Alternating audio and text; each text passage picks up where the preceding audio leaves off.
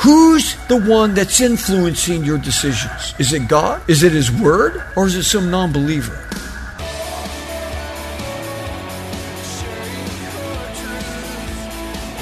Welcome to Core Truth Radio, a radio ministry of Core Church Los Angeles with pastor and Bible teacher Steve Wilburn. Pastor Steve will be teaching us God's truth right from the Bible with lessons that we may not want to hear, but we need to hear. Let's jump right in today's study.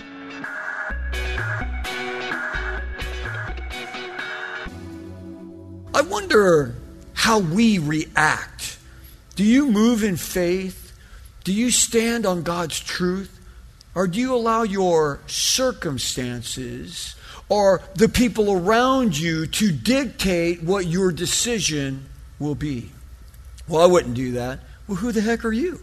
I mean, it's like we go into situations and we start talking to our friends at work that are non believers or some family member who's a non believer. And uh, why do you go to them for advice? You're a believer. Why are you listening to them? It's like, who's the one that's influencing your decisions? Is it God? Is it His Word? Or is it some non believer? Which brings up our point how Thomas responded intellectually with his mind. Understand, Thomas was the kind of guy that would always read the fine print. He would say, if it sounds too good to be true, it's probably not true. I mean, that's the kind of guy that he was. That, that, sounds too good to be true. It's like, yes, come on down right now. We'll put you into the brand new Porsche, and it'll only be 500 a month. And you're thinking like, yeah, but aren't Porsches like 150 grand? Yes, but it'll only be 500 a month. They just don't tell you to be for the next 36 years. Okay, they just don't. They didn't tell you that part. But but you know, so if it sounds too good to be true, it's probably too good to be true. And if something looks weird, it's probably because it's weird. Do you really need to be a rocket scientist? You know, that looks weird. Why? Because it's weird, okay? That's just the way it is. Thomas questioned things that needed questioning. How much more should we do the same when we're confronted with so many different belief systems? Jesus said four times in Matthew chapter 24, the Olivet Discourse that we looked at here this morning, He says, In the last days, many will be misled. Many will be misled. We're told in 1 John 4 1, he says, Beloved, do not believe every spirit, but test the spirits to see whether they are from God. For many false prophets have gone out into the world. There's a lot of different things to believe out there. And that's why we shouldn't believe the fake news. We shouldn't believe everything that they tell us because it changes all the time. Thomas would only agree if he knew what it meant. We don't have a clue what some things are. That's why we need to ask. Can you explain that? No, I don't understand that. People will ask me questions all the time like, wait a second, what are you actually saying? You know, because I don't understand what you're asking me. I want to know exactly what you're asking me so that I can answer the question that you really need to know. See, Thomas, you know, he wouldn't just go along with somebody like, yes, that looks deep, you know. No, this is what happened in John chapter 14 now. Let's turn over from chapter 11 to chapter 14 as Jesus pours out great words of comfort to his disciples. You remember how that chapter started, right? Chapter 14, verse 1 says, Do not let your heart be troubled. Believe in God, believe also in me. In my Father's house are many dwelling places. If it were not so, I would have told you that. For I go to prepare a place for you. What's the key word there? Jesus says, I go. What do you mean you're going? What? You're going somewhere? Where are you going? Hold on. We don't want you to go anywhere. He goes, No, I go to prepare a place for you. And if I go and prepare a place for you, verse 3, I will come again and receive you to myself. And where I am, there you may be also. And you know the way where I'm going. So, first of all, this is throwing the disciples for a loop right off the get go. Wait a second. You're going somewhere? No, we don't want you to go anywhere. What are you talking about going somewhere? Jesus says, I'm out of here. I'm leaving. I'm going to prepare a place for you. And you know the way that I'm going. Well, the other disciples said nothing. Hmm, yeah, Jesus, that's deep. They didn't want to look like an idiot. Yeah, that's deep, Lord. They didn't have a clue what he was talking about, okay? And it's like, but in reality, they had no fathom idea.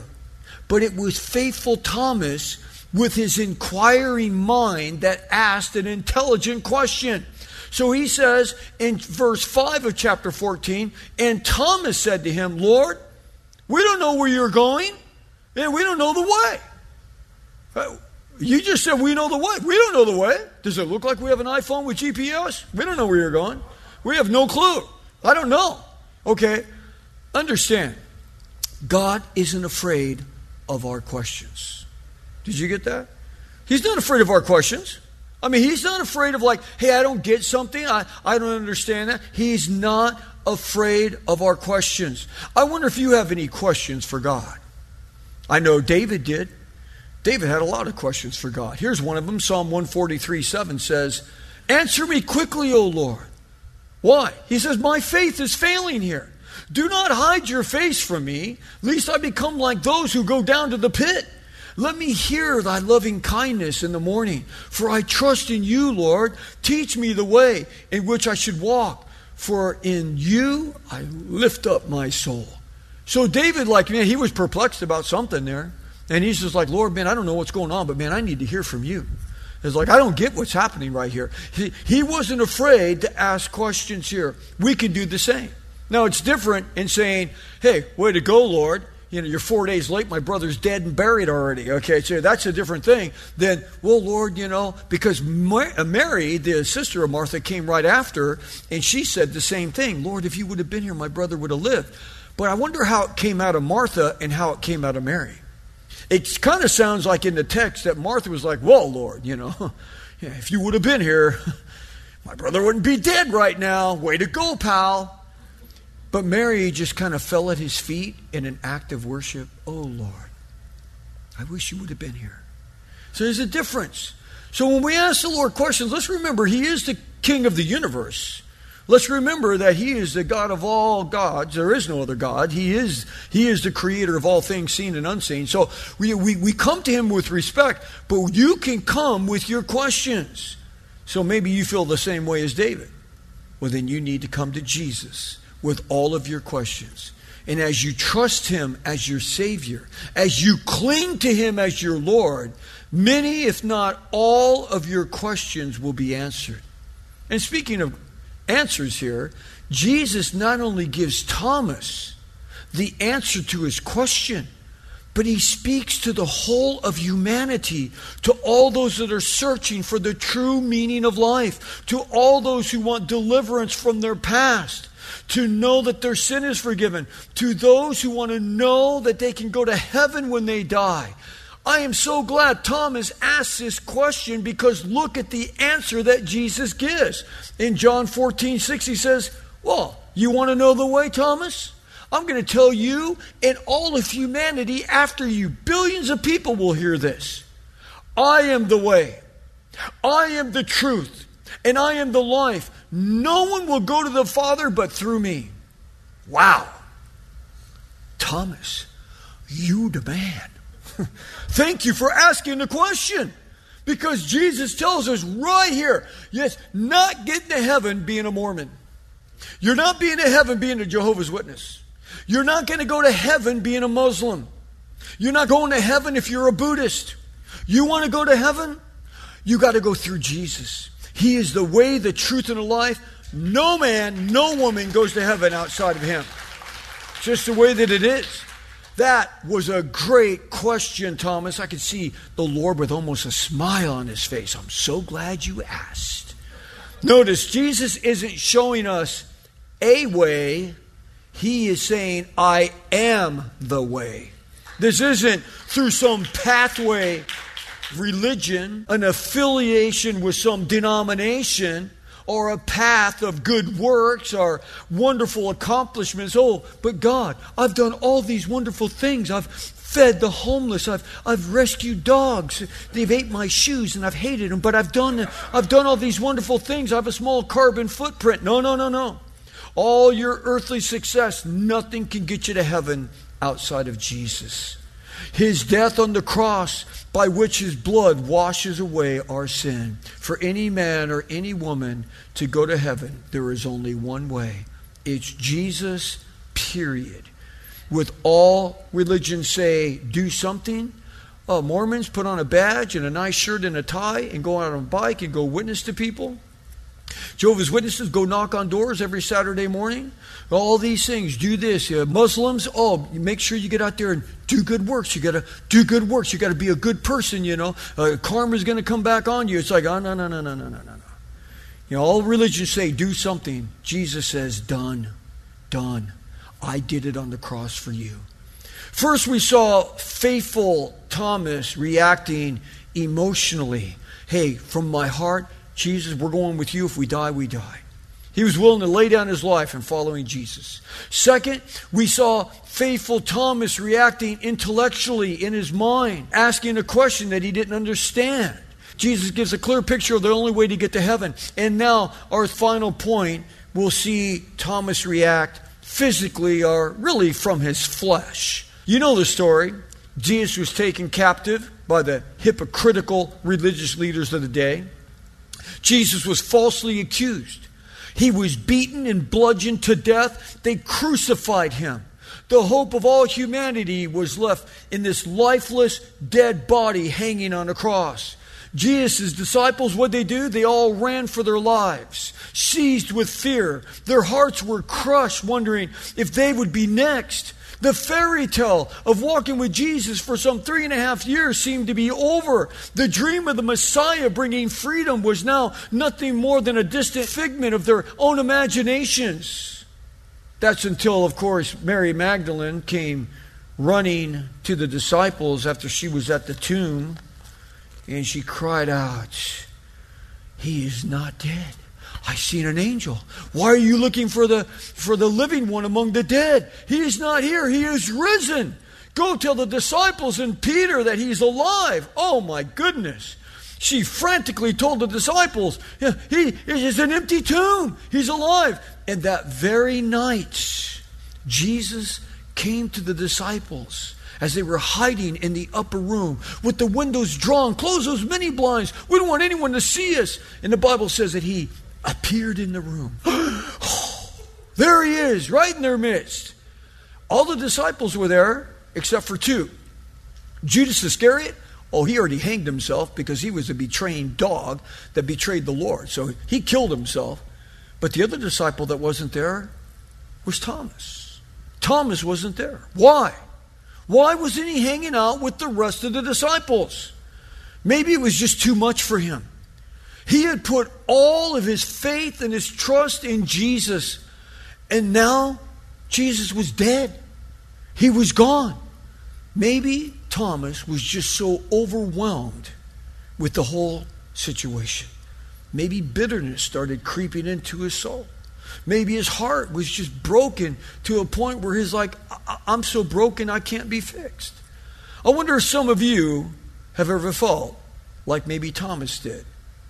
You've been let down one too many times. It's like, this is the straw that broke the camel's back. I can't trust anybody in this life. I've been kicked and, and bruised so many times. Thomas did what many of us do today. He left the fellowship of the other believers. He became a loner. He stayed away, and it didn't fare well for him. It wasn't good, for he missed Jesus. He stayed away, and he missed it. He was right there. See, so many times, you know, we start getting caught up in sin again or this or that or whatever, and then what's the first thing that goes? Going to church. That's it. I'm, I'm, I don't feel like going to church. Well, I'm tired. You know, I remember I was working side jobs and everything, and I remember this one day we were me and my friend were doing a side job and we got caught up. We worked on that thing for like 14 hours on on Saturday. We just couldn't get it done. And we both had to go to work on Monday, so we didn't go to church on Sunday. We went back to that job and worked half a day on Sunday to finish that thing up. And we finally got it done and everything. And I just remember I was cooked that week. I didn't go to church and I worked seven days, and I had to go back to Monday, you know, back to back to the grind again, working in construction. And oh, I just remember, I said to myself, that will never happen again. I will never miss church again. So I, I go to church all the time now. Like every Sunday I go to church, you know. yeah, I wake up some Sundays, I'm like, you know, honey, I'm tired. I just don't feel like going to church today because you have to go to church. I go, why? Give me one reason. She says, you're the pastor. I'm like, Okay, you got you got a point there. You got a point. But you know, know, she doesn't have to do that to me. I, it's like this is what we do. We're on vacation. We go to church. Uh, we're in another state, we go to church. We're in another country, we go to church. It doesn't matter, I go to church. It doesn't matter where I'm at, what country we're in. If we're in London, England, we go to church. We go to church on Sunday. It's what we do. It's just how we we roll these days. And so, you know, here Thomas, man, he's been broken, his heart's broken, you know, and he didn't hang out with the believers, and Jesus shows up and he's not there. I wonder if you can relate to Thomas. The Bible says in Hebrews 10:25, "Do not forsake the assembling together as a habit of some, but encouraging one another all the more as we see his day drawing near." Yes, but COVID, I have to stay home and put 12 masks on, and I'm going to live in a bubble. And, you know, it's like, uh, no, uh, no. Go to church. Ecclesia is the Greek word for church, it's the gathering together, it's what we do. You know, we've still been decimated in people at our church here. I mean, we had three thriving services, and now we have two Sunday morning, one Sunday night, but it's like we're nowhere near the numbers that we had at one point. It's like, where are all these people? Well, I'm afraid of COVID. Do not fear. Fear not. But it's what happens. But what happens also is you're going to miss. Well, I'm watching online, and I'm glad you are. There's many people watching online, and I'm glad you're watching but it doesn't replace being in church. It doesn't replace. But in those times of devastation and severe hardship, that's when we need to be in church more than ever. Yeah, but I got caught up in sin and oh, I don't want to come to church. What? Who are you listening to? That's like the devil putting his arm around you. You know, you've been falling away in sin, and I've I've tempted you with all these things, and you're buying it hook, line, and sinker. So, you know, don't be a hypocrite and don't go to church. Thank you, Satan. You're such a good friend of mine. I know you're just looking out for me. You know, it's like, what? If you're got caught up in sin, where do you need to be? Back in church. Repent of your sin. Pick yourself up again. Allow the Lord to move in your heart and your life. Let's turn to chapter 20. It's in those difficult times that we need to, to really grab on. And so now, okay, uh, Thomas, you know, he wasn't there, but the next day, the other disciples ran into Thomas. And what they say? Thomas, dude, bro, where were you? How come you weren't with us? And he's just like, eh, whatever, you know. It's like, well, listen, Thomas, you're not going to believe this. What? My life's devastated. What? What next? You know, did they kill another one of the disciples? They already killed Jesus.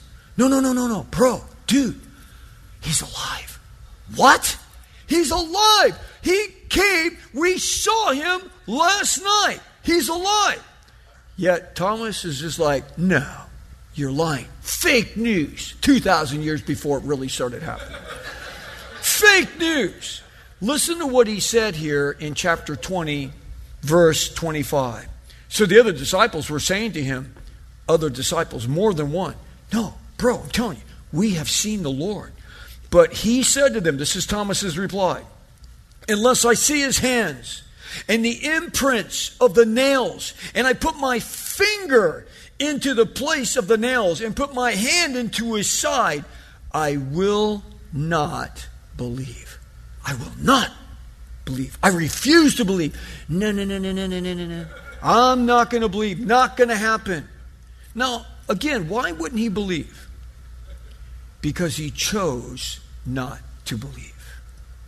I wonder if we have issues in our life and it's because we chose not to believe. We chose not to trust God in this situation.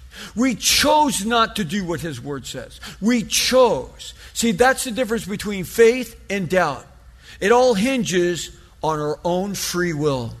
We doubt not because we cannot believe, but rather because we will not believe. As many of you know, the story doesn't end there. Thomas didn't miss the next meeting. It's like, I don't believe it. Nah. When are you guys meeting again? Uh-huh. Okay. So there was something in there, and there's always something in there. Look, when you're a true believer, you can be bitter at times and everything, but you know inside you need to get right with the Lord. And so when you're the true believer, you can have the rough exterior, and I'm walking away, I don't believe this, but uh, there's something in there. Let's look what happens next. Chapter 20, verse 26. After eight days, eight days, so it's a little more than a week later. So you can't just say, oh, it's going to be next Sunday he's going to show up. Oh, no, it was like Tuesday.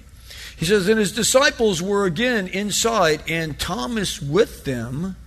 Jesus came, the doors having been shut. So again, the doors are all bolted, the windows are pulled shut, and all of a sudden, bam, Jesus just appears in their midst. He stood in their midst, and he says, Peace be with you, because they probably were like jumping out of their sandals. Then he said to Thomas, so, so he appears in the room, peace be still, and then could you imagine Thomas sitting over in the corner? And he says, Thomas, I got something to say to you. Oh, no, don't talk to me right now. No, no, no, no, no, no. He says, Reach here your finger and see my hands. Reach here your hand and put it in my side. And do not be unbelieving, but believing. See, notice Jesus heard everything Thomas said when he was talking to the disciples. Oh, I heard what you said, Thomas. Oh, it was ringing in my ear. Don't think that God doesn't know everything we do in secret, every little thing. He says, Oh, you want to touch? Here, give me your finger. Huh, huh, huh, huh. Okay, so verse 28 Thomas answered and said to him, My Lord and my God. Like, no, I don't need a touch. Uh, I'm sorry. I shouldn't have said that. I don't know. No, no, no, no. I don't want to touch. My Lord and my God. Jesus said to him, Because you have seen me, you believe. Blessed are those who do not see, but yet they still believe. Man, that's the money shot right there, okay? That's the money shot. You believe that God is going to deliver you when nothing looks like He's going to deliver you, okay? You know, my son in law, you know, he started Jesus City Church in Montgomery, Alabama. You know, people are just starting to come. There's a couple people that are that are giving and tithing, but you know, most people are, you know, here, here's two bucks, you know. Well, he gets invited by the guy that is renting him the space to the city council and commerce meeting they do quarterly or something like that. So anyway, there's like 150 people there. And so he's invited, so he's just sitting in there. And so the person that's running the meeting's got the microphone. Hey, look, we haven't done this in a long time. Uh, I'm going to ask if there's anyone new here. You've never been to one of our meetings before. So there's 150 people in there. These are all the shakers of the city. These are the people that are the main people of the cities. They own businesses and all of this of the city. And so three hands go up. And so the person with the microphone said, Look, I'm going to give each one of you 30 seconds to do your best little commercial for your company or whatever. We're glad that you're here. So you can have 30 seconds to do your best elevator salesmanship right here. So the first guy gets up, gets the microphone. Um, I'm from Orkin. We kill bugs, and my name's Fred. I don't know what he said, but my, my son in law said, yeah, he spent like 10 seconds, okay? Okay, uh, thank you. Okay. And then the next guy, you know, whatever, he gets up there 10 seconds. And then the, the third was my son-in-law. Two minutes and 25 seconds. I'm like, that's my, that's the way to go. Give me 30 seconds. Oh man, that's like to a preacher, that's like nothing. I don't even get out of my opening first line, you know. So he, he gets to my, I'm Jesus City Church, and we're on Dexter Avenue, right down the street from Martin Luther King Jr.'s church, right across from where Parks did her bus revival thing that happened back in the 60s. And so anyway, he gets done. And so this older man comes up to him and he says, Young man, I like your fire.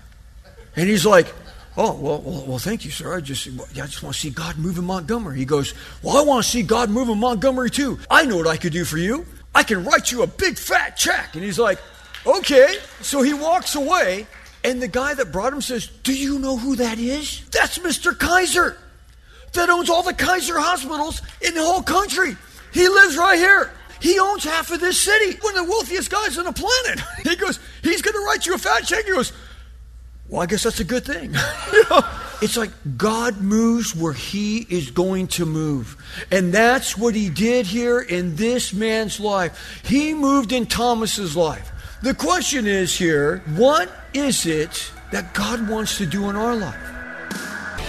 Thanks for joining us for Core Truth Radio. You've been listening to pastor and Bible teacher Steve Wilburn of Core Church Los Angeles. If you'd like to hear more messages by Pastor Steve, download the Core Church Los Angeles free app available on iOS and Android. Core Truth is sponsored by and a listener supported outreach of Core Church LA. If you have been blessed by this program, consider supporting our radio ministry by texting Core Church LA, that's Core Church LA, one word, to 77977. You can also give via our app or online at corechurchla.org, as well as writing to our P.O. Box 34789, Los Angeles, California 90034.